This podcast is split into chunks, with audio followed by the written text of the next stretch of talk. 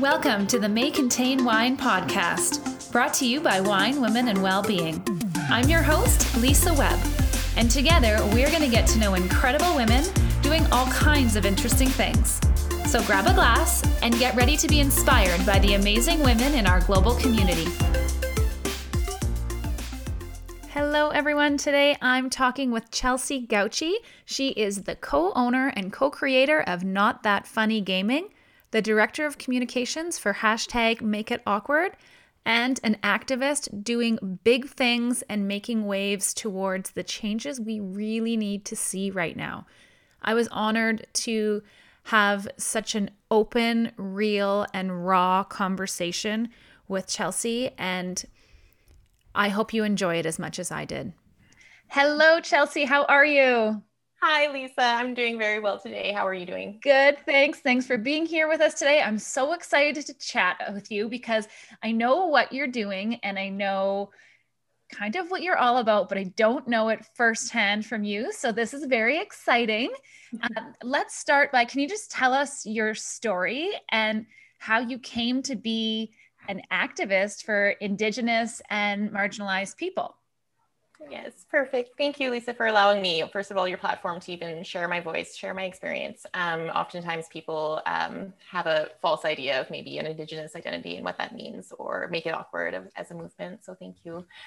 Um, yes, I am an Indigenous uh, woman. I'm um, definitely uh, have experienced um, discrimination in life. So that was kind of the catalyst behind my uh, curiosity uh, and interest growing up uh, that started very early on. I knew that there was something wrong, just even how some of my classmates who looked different in the sense of how society viewed them, but obviously I empathize very much because I have felt different um, my entire life, but that difference has made me um, stronger and who I am today and why I do the things that I uh, do um, and why now I'm a part of this uh, entire movement, this Make It Awkward movement that I'm so proud uh, to now be the director of communications for, to have such a platform of over 12,000 people who listen to me and my ideas and um, my thoughts on how we need to create change. And uh, of course, trying to represent the marginalized community really um, as best as I can of what we need.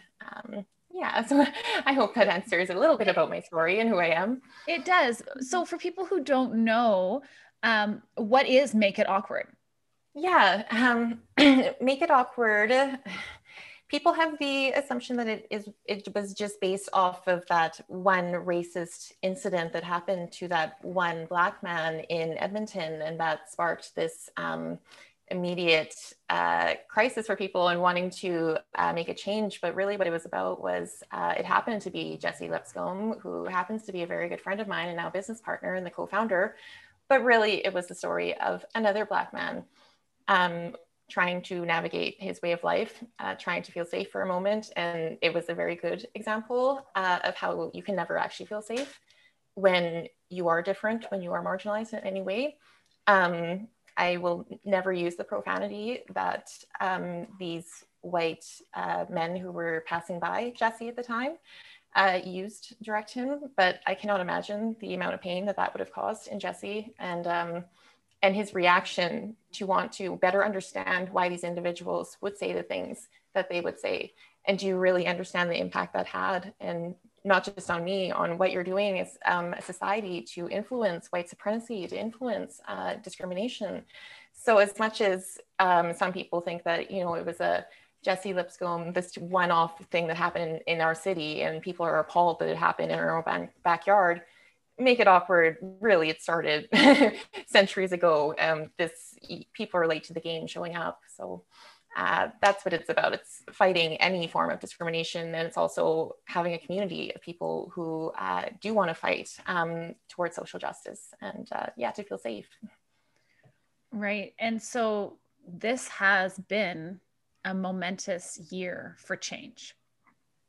And what positive changes have you so we're taking this situation that happened. Mm-hmm. um, we're taking a negative and how have you seen positive things happen from that and yeah. positive changes around you it's interesting hearing the question because uh, i automatically think of um, people who like to defend saying, but look how far we've come. And that was my impulse reaction in that moment was uh, we still aren't talking and caring about the things even today. But that discredits all of the work that people have done in the past. That discredits uh, a lot of queer uh, Black women, for example, that had to fight for their right to um, love the people who they love. Uh, so I don't want to discredit that um, because we have come a long way. Uh, and unfortunately, at the cost of another Black man uh, who never meant to have his image shared uh, everywhere internationally, but at the cost of George Floyd being lynched um, and also, unfortunately, if I'm going to refer to COVID in any form of um, advantage, we we had uh, a time where people wanted to care because they had that thing that they didn't want to see, but they watched and that horrified some people and they didn't have the time to focus on the work and everything else and go outside and, you know, mm-hmm. uh, do the hugging and the things that they would normally do. Mm-hmm. So they thought, you know, this is wrong. What can I do? And a lot of people stepped up and that's been amazing to see this last year and sometimes I'm hard on people for not stepping up, but mm. man, I'm, I'm, I'm very grateful for the people who do and who are um, making changes happen very quickly. Yes. So you had an online rally and you raised thousands of dollars through a silent auction. So, first, congratulations to you and thank you for what you do. And I want to talk a little bit about what is unique about how you used that money. And is like what well what's unique is the educate part. So talk to us about the money that you raised and what you did with that money. Yeah no of course. And talk to us about uh, the rally too. Talk to us about the whole walk us through the whole scene of course. No i'll, I'll give you the whole experience. Uh, lisa so we're on the same page because i want to know what rally maybe uh, that i hope you've i hope you've seen because it was really uh, amazing. The revolution will not be quarantined was the one that i was heavily involved with and um, our uh, last make it awkward summit. But uh, the one that i wasn't um, participating in in the sense that i wasn't involved to make it awkward was a digital rally uh, last year that uh, followed the racial reckoning of uh, George Floyd. Um, and that one, yeah, that one was over YouTube. And that one, uh, it wasn't about funds. That one was more about awareness. Okay. Um, yeah. But regarding the revolution, yes, will not sorry. be quarantine. Yeah, no, yes. no, that's okay. No, just uh, hearing digital rally. I'm like, oh, but we have we have a couple. we have a You're like, I'm all about all the rallies. yeah. rallies. Let's talk in general. Um, yeah what this space is doing creating bringing awareness and and also um the scholarships. I want to kind of lead into yes, that. Yes no absolutely no and, and that is absolutely what i'm proud of because uh, that was my first experience really diving into something that i knew about in the sense of uh, yeah i can talk about my lived experience i can educate people but that was my first uh, speaking opportunity as well actually that uh, particular summit. That was me for the first time um, disclosing a lot of information about myself uh, that I wouldn't normally and sharing uh, part of my story uh, for the very first time. So that meant a lot to me in that sense. It was also very empowering because that was my first um, real responsibility I felt professionally that I had that mattered to me so much more at a personal level. I've worked sales before, I've worked um, many different jobs before. Uh, this nothing is meant uh, more to me than in that time to prevent or sorry to uh, have the best possible summit. And i think we yeah did a really good job by representing many different uh, walks of life. We we put in the effort to make sure we had different uh, gender identities uh, different sexual orientations different uh, races um, just people and within that even people making sure that people were uh, understood, sorry, that we aren't a monolith, that my story as an Indigenous woman is going to be very different than uh, Ashley Callingbull, for example, who is another missing Indigenous woman, than Stephanie Harpe, who was the uh, co-host. Uh, um, our stories are very, very different, mm-hmm. um, but each one uh, should be told, I think. um, so that was it was a very good learning environment for me and it was a very good opportunity for growth that um, i didn't expect actually as a result but it happened. I'm so thankful that it did. Can you talk to us about not that funny? What ah. is this? Um, can you explain well explain what it is and and how it happened how it came to be? Uh, yes, absolutely. Um, Lisa, just for my own peace of mind, I do want to say, of course, I'm very proud of the scholarship as well that we were able just to completely answer yes. no, your your question because that is important and that'll be in the forefront of my mind. Uh, we were also able to uh, um, raise funds uh, through yeah silent auction donations. A lot of that money, uh, just so you know, it really did get paid to the speakers because that's important. That mm-hmm. we are not expecting uh, people to do the work for free to share uh, in many times very traumatic experiences for free. That takes emotional labor. So we wanted to make right. sure that our speakers were getting pay, uh, paid a fair rate. Uh, to put on a summit and make it um, as powerful as we wanted uh, to have happen we, there were some marketing costs there were some other you of know um, audio costs things like that. Uh, and then the scholarship comes into play because uh, we did manage to raise some a little bit of extra money that we were uh, happily able to create a Make It Awkward bursary. Um, and that's directly related with uh, Grant MacEwan University. So it's actually called a Compassionate, Collaborative, and Inclusion Leadership Anti-Racism uh, Capacity Building um, course. So it's meant for uh, specifically BIPOC uh, individuals, somebody who identifies, sorry, as a BIPOC uh, individual, and um, yeah, to better them in their walks of life for sure. So uh, and that's been going really great too. Jesse, I know, has done a number of uh, check-ins and um, actual uh, speeches and educational tools for them as well. So we're following them throughout this process as well. That's incredible. And it must yes. feel so good to be doing such heart-centered work. Like how you said, this is the first time where you feel like your work, like you're so passionate about what you're doing. Yeah. I think that just speaks to really being in the right place. Yeah, no, absolutely. It's hard to feel the amount of um, uh, empathy that I have to want to help so many people, but it is uh, satisfying in a sense to be able to actually know that these two students specifically who really did deserve uh, this bursary, um, now I'm able to see the incredible results that they are now accomplishing in their life because of it. That's incredible. Congratulations. Thank you. Thank you so much. And now I'm ready to talk about Not That Funny. yes, let's talk about Not That Funny. When did you have this? Like, where did first? Let's talk. I'm, I'm like, I don't know what, what where to go first because I want to know where the idea came from, but I also want people to know what it is. So maybe first tell us about what it is, and then we'll okay. talk about how it happened.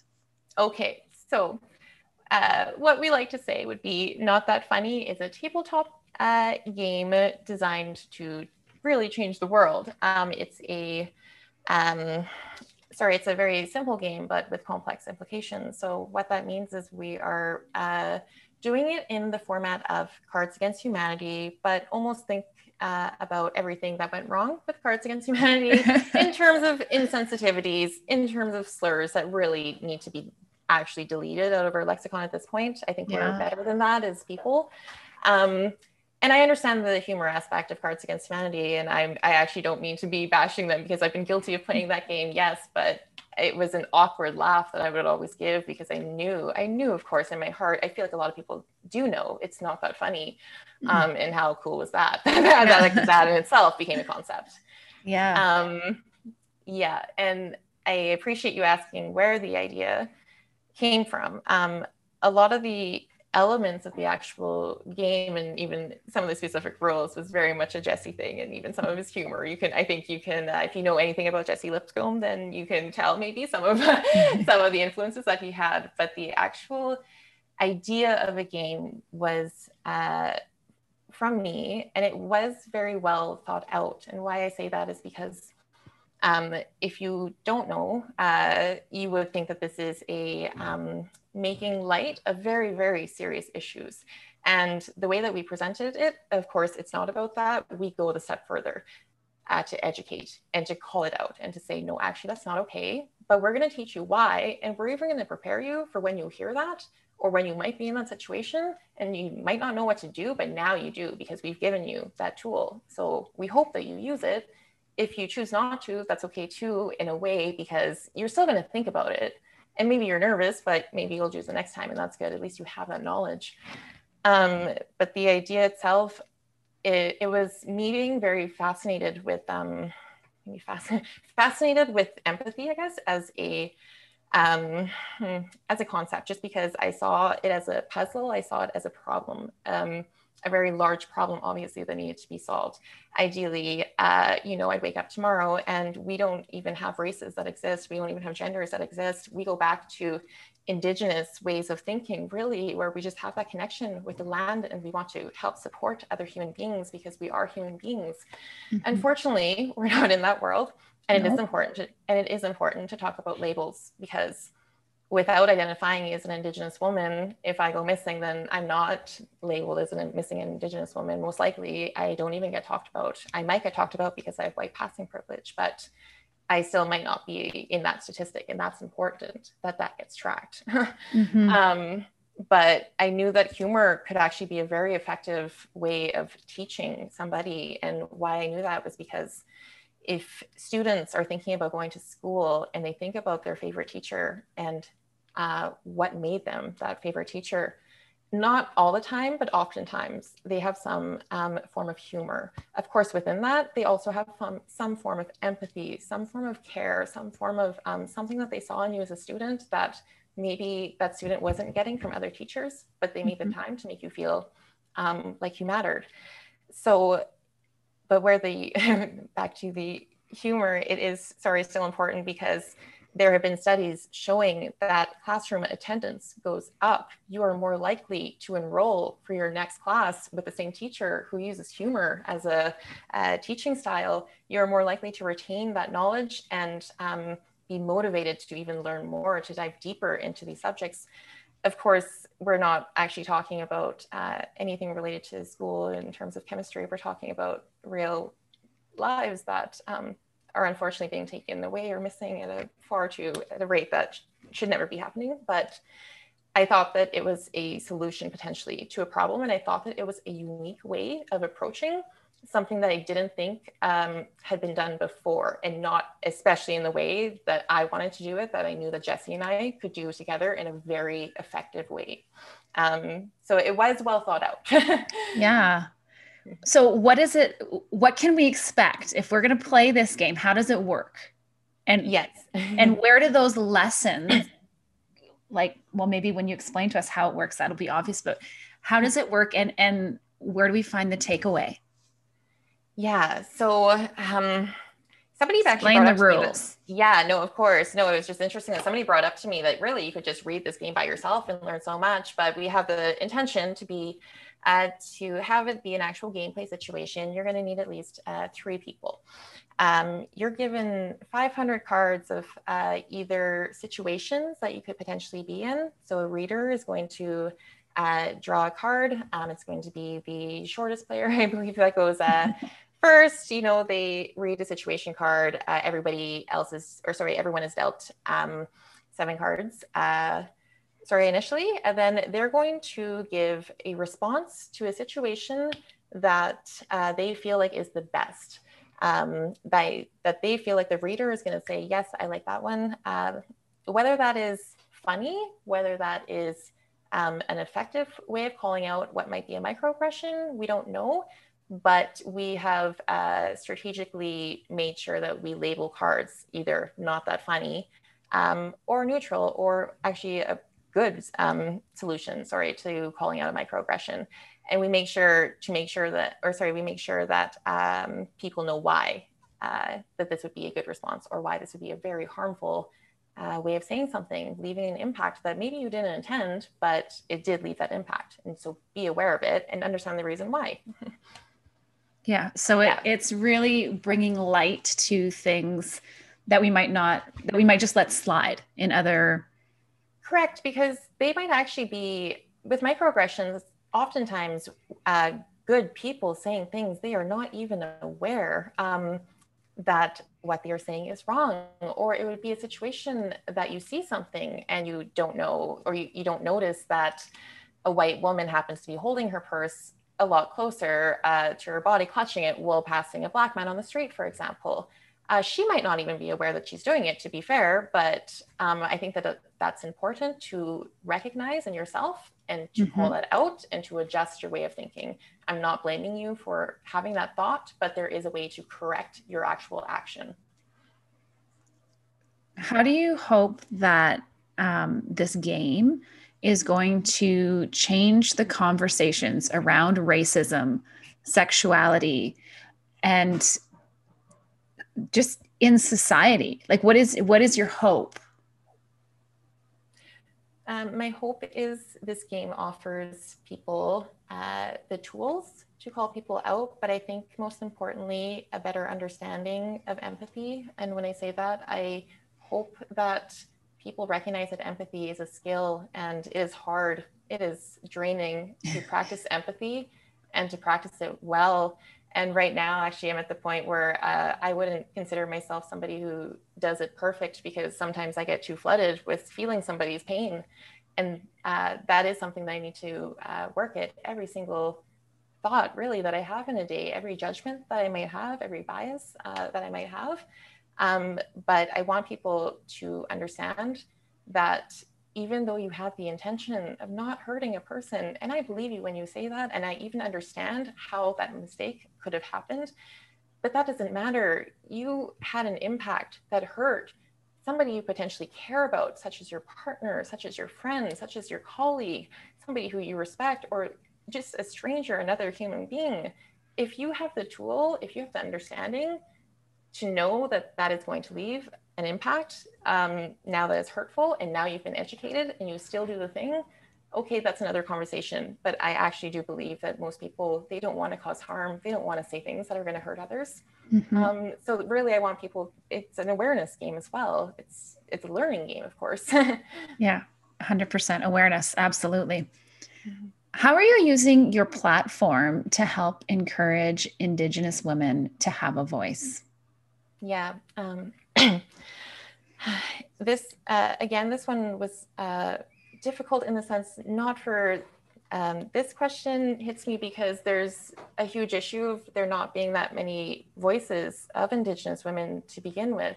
And I could talk to you for an hour long podcast at least about why that exists. I won't get into that because uh, that wasn't the point of the question. Because with all of, no, but actually, in saying that, with all of my heart, I the um, missing and murdered Indigenous women, I do try to put that in the forefront of a lot of my Indigenous um, activism in the, the issues that I do uh, choose to talk about, focus on more. Mm-hmm. So, in a sense, I do like to amplify um, the Indigenous women voices who do have experiences that I don't necessarily have.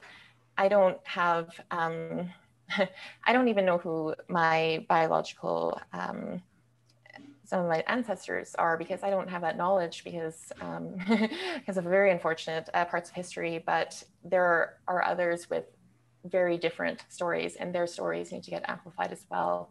Um, so I try to do that, and I try to create as best of a safe learning environment and sharing environment um, for that person to have her voice uh, heard. But also, it's very important that people um, listen to her voice first before they jump in with their opinion, before they jump in with the action they immediately want to take to solve the big issue that we've all, that us as Indigenous women, we've been working at for a while to have our voice.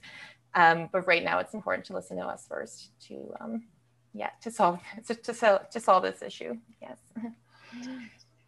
like we we touched on this earlier how this year has been a huge year for change It's mm-hmm. been a year where people are accepting that maybe we don't know everything and we are trying to get it right.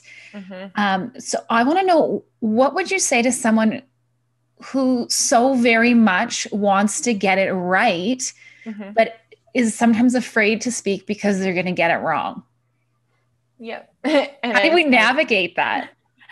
Uh, I don't know if this makes it better or worse, but I would say that uh, I've been that person I've been that person many times. And it doesn't matter that I'm a disabled person. Um, I've had that I'm a woman, that I'm Indigenous, that I'm a different sexuality than people consider to be normal.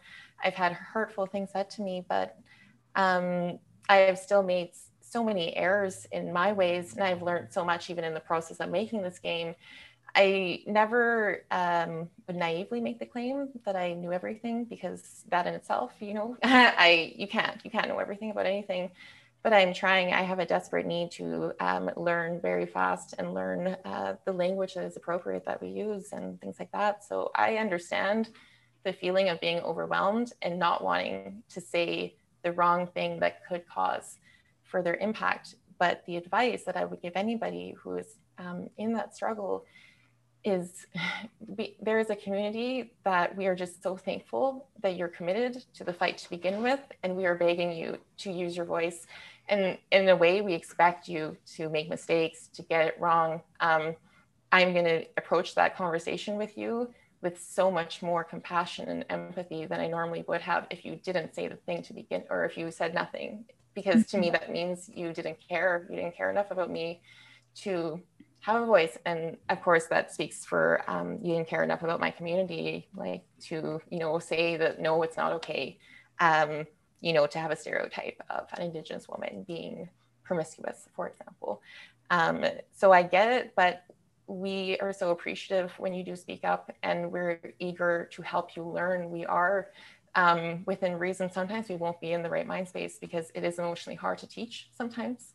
But mm-hmm. uh, I will get back to you when I can, and I will I will help you navigate these difficult conversations. Um, but my only ask really that I have is that you try because that means the world. you might you might have answered my next question because I think trying is huge and in yeah. in trying, even if we get it wrong the first time, mm-hmm. the effort is there where we can make the steps towards getting it right. And it's a learning mm-hmm. curve, and it might not happen instantly, and we might say the wrong thing, misstep on our way to the right path. But it's better, I think, to misstep on our way to the right path than not to take any step or take it go in the wrong direction. Right. Yes. No, correct. And uh, Lisa, and I, and I should say that um, along with the feeling, well, the overwhelming feelings, we have a bunch of people who are um, experiencing a heightened level of empathy in a way for the very first time in a different sense.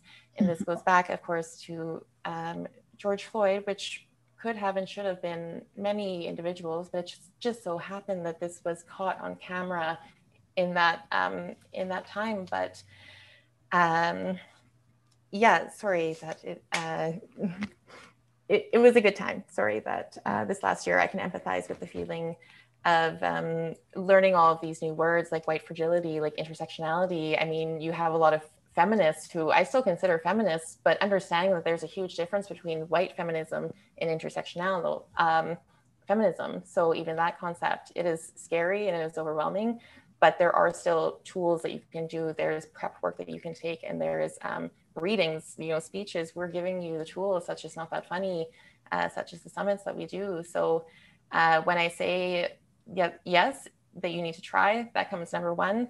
I guess my next ask would be that you do take the time after I've educated you on the thing, maybe actually go one step further. Maybe do some own reading. Maybe talk to some other marginalized folks who might have a different opinion.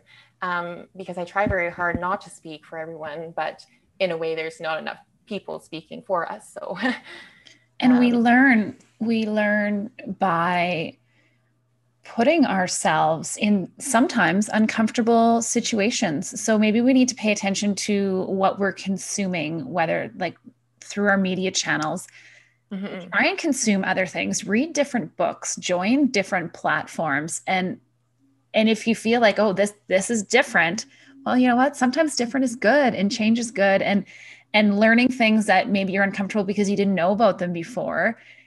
It's yeah, better than being blind to things. Yeah. No, absolutely. And uh, not that funny is just one of the examples. Of course, I want you uh, to go get the game right now. You know, go to the website. But I do want to make it clear that that is not the only thing that you need to be doing. Uh, this is a unique thing with uh, going back to the humor, the light um, uh, approach that one might think that they're entering. It does, you are entering the conversation, I think, I would think, with the um, lesser form of anxiety going in, just your body is more relaxed because you're approaching it with, okay, it's okay, laugh. I'm not actually saying the racist thing. This was a card that I'm just reading. Um, I'm also probably playing with loved ones or friends or maybe a work environment or people who I would hope would allow the grace that uh, I might not know what to say, but I am here, I'm playing the game, I want to learn.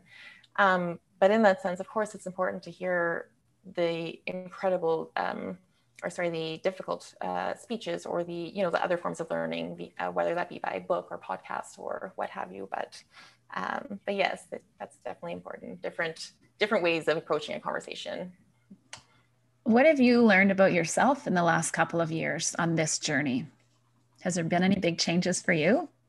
Yeah, yeah, there has been. Um, um, a specific card that I'm just thinking of in the situ- uh, in Not That Funny was very much based on my life, and I had no idea at the time what was happening. Um, because I re- remember being a very young girl uh, on uh, public transit and it was busier than normal, and I could not stop making uncontrollable noises out of my mouth. I could not stop um, hitting myself just lightly on the face. I could not stop bashing my head against the window, and I was with somebody at the time who very much loved me and um, cared about me. And what they did was they squeezed my hand and they squeezed my hand harder when they noticed that more stares were happening, when they noticed that people were looking at me like I was different. Because at that time, I was a distraction. I was being loud. People were trying to just go to work and have a peaceful morning. But um, what I didn't know at the time was that simple action of somebody loving me um, and holding my hand and telling me to relax and to try to breathe that was a microaggression. But I was a young girl. I had no idea what a microaggression was at that time. But I didn't know that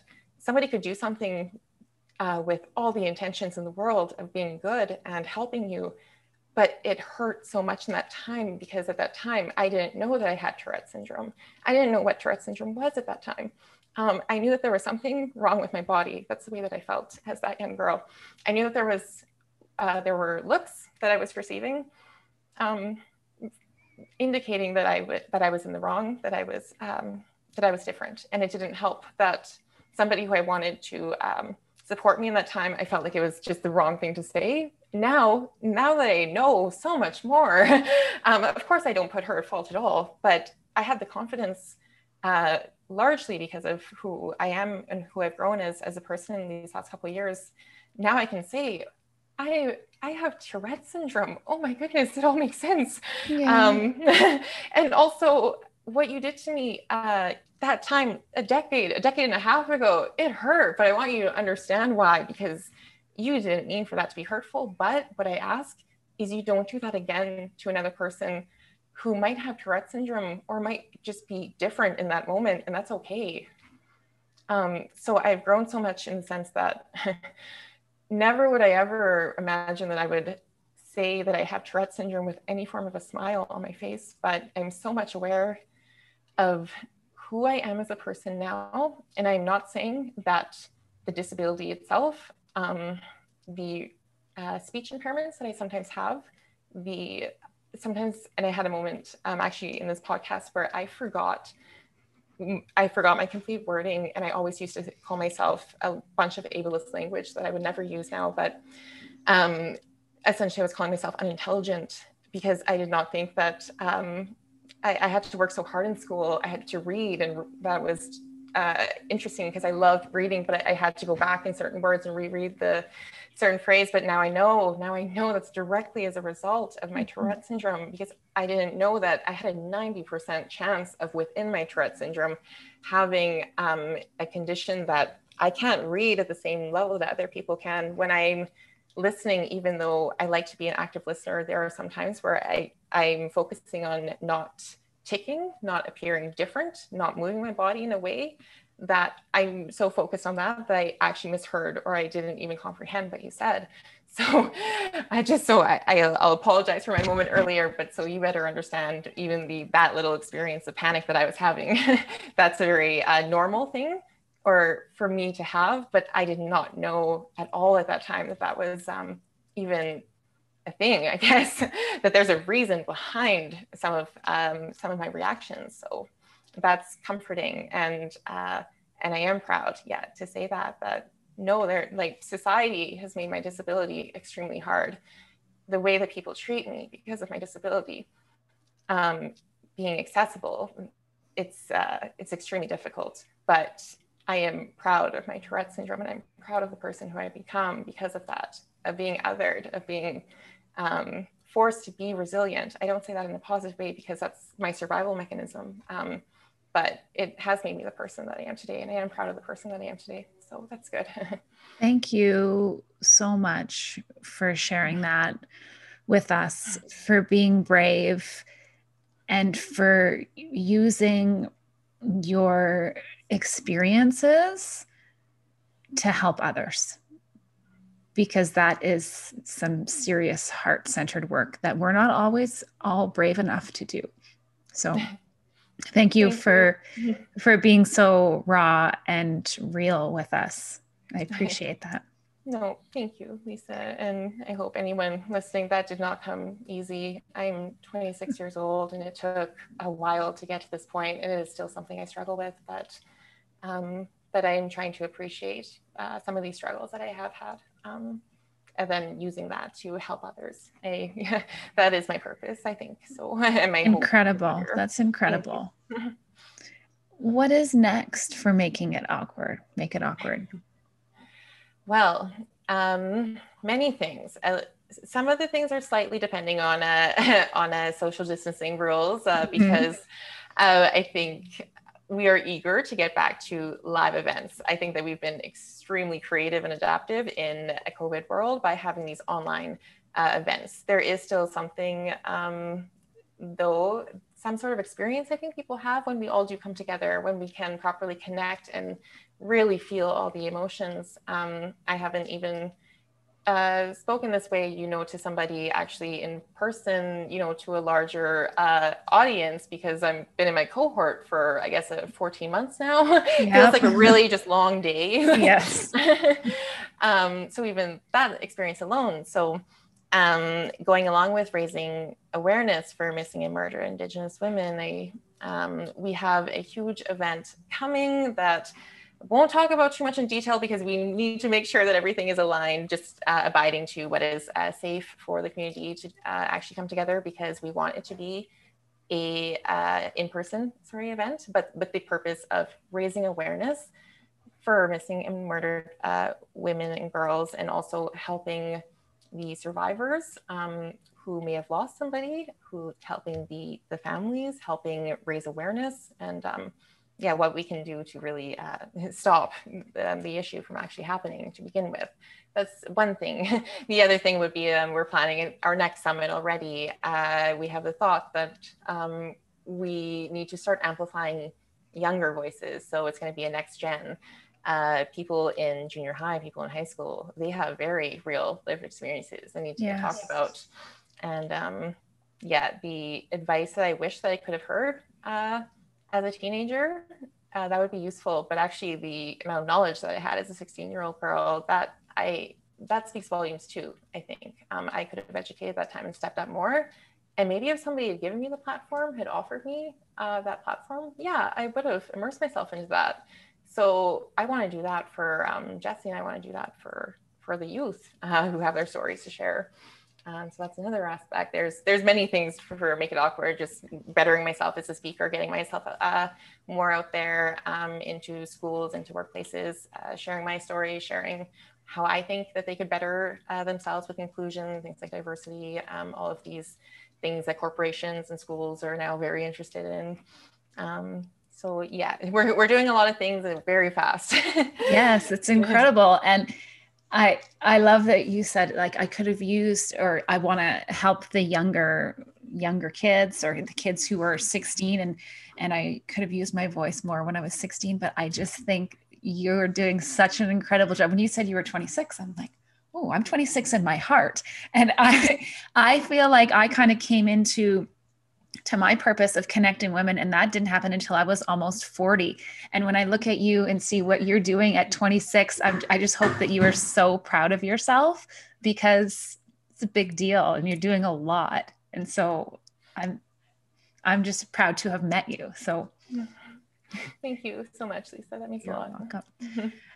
how can someone who's listening pick up their that's not funny where do we yeah. find it? Uh, because I'm I'm a teacher, I'm a parent.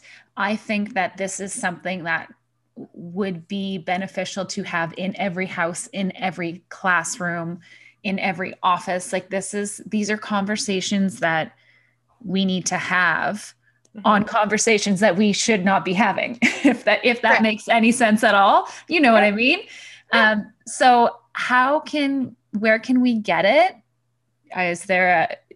kickstarter situation happening? What's talk to us. Yes yes. So no as of uh now no we've officially hit our um kickstarter fundraising goal already. So but that Amazing. definitely doesn't mean we're not saying still support yeah. us because no i'm just directing you to the website now. We have yeah. uh, not that funny dot store so directly there um, you can uh, you can pre-order your game. You can find out um, more about the project more about us as creators more about um, the direction. We also have uh, a glossary that um, I'm personally very proud of. It's about a 70 page document that I've been working on for the past three months, probably, because I said, let's not just give people the game, let's make sure if we use a word, I really want people to understand um, our definition, our uh, way of thinking about that word, because something as simple as racism, if you open up um, the first dictionary you see in any uh, bookstore, it's going to be a very different uh, understanding than how I might teach what racism uh, means and how you should be thinking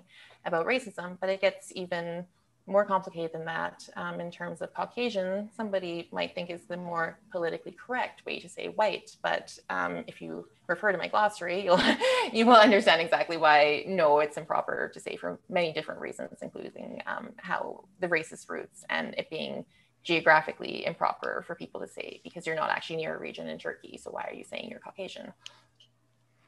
So yeah, much from the learning. Caucasus region. Sorry, it's it's near Turkey, but it's a Caucasus region that you are uh, referring to. If you are actually a Caucasian, that means that you are from a very specific area of the world that not a lot of people are, and it gets further complicated because uh, Caucasian. No, it originally was a label meant for a beautiful and pure and better race. And of course, that meant white people. Um, so it was an elitist term and it always was intended as a racist term. And why people get uncomfortable uh, with, or sorry, why people prefer saying Caucasian is first of all, they don't know all of that. I'm making the, um, you know, assumption of their intent, but uh, people are uncomfortable saying that they're white. And I find that hilarious in a way, because we're, if I'm labeling myself as indigenous or Jesse, for example, as black, logically black and then there's white. Why is there, why is there now yeah. a Caucasian that's not even a word that we could like make sense? Yeah, um, I've never. To be honest, here here's full disclosure. We're all learning. I never thought about that before. Like, and that's so I, great that I just taught you something. You taught me something. the new. game is even in your hands. Hundred percent. Thank you for that. But of it course, also it gets us thinking about things like, oh yeah, why why do we say that? Yeah. Why, why are we not saying like black, white? Like where where does that come from? And and now like it's it's knowledge. Knowledge is power. No, absolutely. And that's something actually free that you have because just by going to the website, I when I say look through my 70 page document, it's not necessarily a homework assignment of like a reference book. It is every word, every definition was put in there with such care, such consideration. And it was not a Webster's dictionary version. No, I wanted you to know the origin. I wanted you to know um, if it is a racially coded language. So, for example, thug, thug by definition, it's not a bad word, it's a criminal unfortunately, thug, for whatever reason, is only used towards Black people, uh, Black men specifically. Uh, okay, so now it's racially coded. Um, if you don't know what racially coded means, that's okay because again, refer to the look it up in the dictionary. Yeah. but now you know that there's an actual um, even concept. There, there's a word to even describe that uh, because somebody. Um, I'll say my one of my family members, who I do love very much, uh, no, he could not wrap his head around the fact that he couldn't use the word thug as a white man. He you know and he's like no but Chelsea on cnn they do that. Okay it gets you know it gets further complicated than that. But again that's a really good example of someone who had best intentions of referring to a dictionary referring to how he you know interpreted yeah. that word. Um, and, and, and now, oftentimes yeah. chelsea we don't we don't realize things until someone like you um, helps us recognize and and just shines a light and says like hey maybe you don't need to know every single word in the 70 page document but if you want to do better if you want to mm-hmm. know more this is where you can go. Yeah. And I just think it's it's valuable. No, absolutely. And and I, I can't stress this enough the amount that you will learn something is and things that you wouldn't think of. So how I would define woman, for example, is now very different than how I would have um, defined it a month ago. And that was something that I didn't think to include in the glossary because I said woman, okay, but no, there's more to it. that one I'll leave as a cliffhanger. But yeah, yeah now, now, you have a directing us all to your website. but no, it, words words do matter. Language is important, and that again goes back to not that funny. Goes back to the purpose of the glossary. Words do matter. There's a psychological component um, to why we should be eliminating words completely out of our lexicon. But before that, people need to know why um, why they shouldn't be saying those words. Amazing. I'm going to ask you a few of our wine, women, and well-being questions now. Of course. Okay. so, if you were to sit down and have a conversation, a glass of wine, glass of water, whatever you want it to be, if you were to sit down with one woman who is living or dead, who would you like to sit down and have a conversation with? Um, I'm going to give the answer that first comes to my head, and more than anything, I think to know uh, my biological grandmother.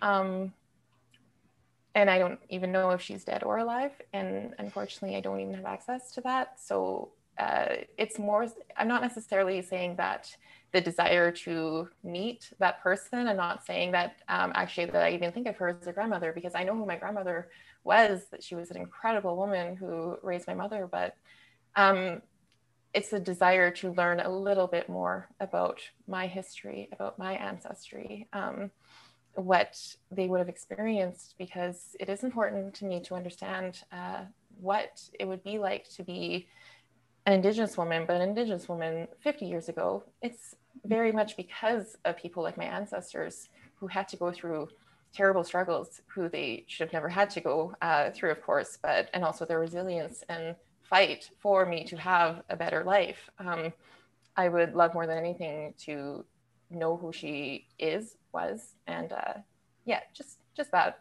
A very simple maybe conversation or a conversation that lasts all day. I don't know. That's a great answer. What is your well-being or self-care practice? Um, that's a another good question because I I recognize that I don't do that enough. Mm-hmm. I find that with activism work, it's not work, it's your life. There's no way to actually escape it because on top of that, you're dealing with the lived experience. So mm-hmm. it is hard um, to think of self-care sometimes. And uh, actually, I would even point out specifically with Black women, their idea of self-care might be different than my idea of self-care might be different than your idea of um, mm-hmm. self-care who has the time to escape these hard conversations to feel safe um, and to just take a to take a break um, i'm not saying that uh, I do it right be, by not doing it. Absolutely. I recognize that I am not as influential or productive as a person when I don't take those breaks. I do experience the burnout. So I try to take moments of, um, I try to take moments actually of, uh, it's still reading, uh, but it's not reading a anti-racism book or a book on enslavement or a book on residential schooling. And mm-hmm. that comes from my mother who knows my love of reading and, but she sees the importance of stepping back for a second, Chelsea, you're okay to read the uh, the fiction book that you like the mystery book for example that you right. want to read of course, you know, within that, there's still going to be elements that have to do with race, have to do with gender, um, that I'll be able to pick out on, but or pick up. Sorry, but um, yeah, more than I guess it would be that. Okay, and so that's a perfect segue to the next question I was going to ask you, which was, what is your favorite book recommendation? Yeah, that's that's a great question. Because, and this can yeah. be an escape book, or this can be a everyone should read this book because it's going to change their life book. Whatever you want to tell us. Yeah. Okay. Um, I think if I reread this this particular book that comes to mind uh, now, I it would offer me a different perspective. But I think I'm going to go with uh, it's called The Curious Incident of the Dog in the Nighttime by Mark Haddon. Have you heard of it? I haven't. Okay. So, the curious incident uh, of the dog in the nighttime. Yes. Okay. Yes. Um, and why I say that, in it is important. Um, uh, sorry, that I recognize that um, I'm not an autistic individual. This book is written from the perspective of an autistic um, boy.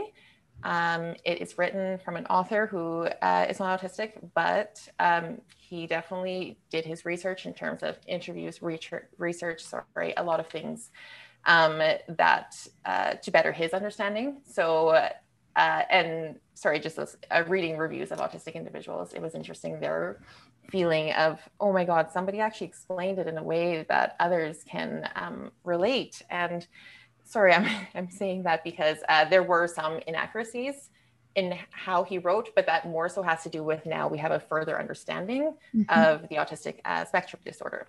But that was my first insight of even putting myself, genuinely putting myself in another um, perspective, because a way that people don't think to practice in uh, the skill of empathy is to read fiction books, read as many fiction books as you can, and put yourself in the perspective of not just the main character, about the villain, about the mom, about the any character. Imagine the struggles that they are going through.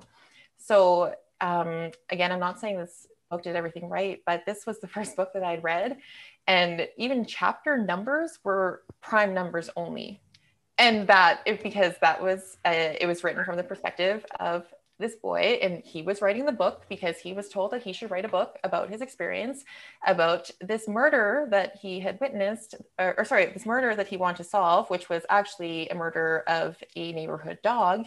And at one point in the book i forgot actually that the, that was the point of the book because it was a journey of a different way of navigating life for me because that was the best way to get into those shoes and to learn so much about how somebody else could even think about a situation. That really opened up my eyes and even just the amount that um, this particular boy cared that this dog had been murdered. People have the assumption the myth uh, that autistic people don't understand um, emotions or empathy, that is very much wrong. Sometimes it's not displayed in the way that you think they are being empathetic, but um, they understand emotions. It, it, sometimes it's just hard, is difficult, but their way sometimes of thinking can be very interesting. And it's uh, very apparent in the book that no, you experience empathy. You just you, sometimes you think about things in a very unique way. And when I say unique, I do not mean bad at all. I mean just so fascinating. Um, it was the first chapter that I had actually uh, been introduced to the Monty Hall um, problem. Um, yeah, the Monty Hall problem. So the uh, you're on a game show and there's three doors, and two of the doors it's a, they're goats, but one doors or it's a uh, car, and it's meant to be actually a, mathematical um, problem that not a lot of people are able to solve, and there's a bit more to it. But um, I just recently heard that actually from my dad. And then I had looked, I had spent so much time that week trying to figure it out. And it bothered me so much because I wanted to be that smart kid who was actually good at math at the time to figure it out. And it was interesting that, that it happened to come up in that book about a week later. And it was, it was one chapter very quickly written and explained in a way that I understood the very first time that I read it through. And it was because uh, the author had decided to literally put a math equation on the side of the paper and then to refer to a diagram and then to put three bullet points that he like that just made sense because it was such a black and white issue. To him it was impossible for people to not understand. Yeah. You know and so that was you know interesting. I learned That's a lot in that book full of insight. Yeah. What does sisterhood mean to you? Sisterhood um sisterhood yeah it means that um, anybody who identifies as a woman or even who is um, woman presenting we're going to have specific struggles uh, that we go through and uh, as much as I think that we need to focus on perhaps the most intersectional person in the room, when I say that, I mean let's focus on the Black queer person who happens to be in a wheelchair, who also has an invisible disability we're not even aware of, something like that. But no, there is strength in feminism alone and sisterhood alone, of course, I might think of that differently in the terms of um, right away. I think of the hashtag uh, "No More Stolen Sisters," uh, and that refers to again missing and murdered Indigenous women.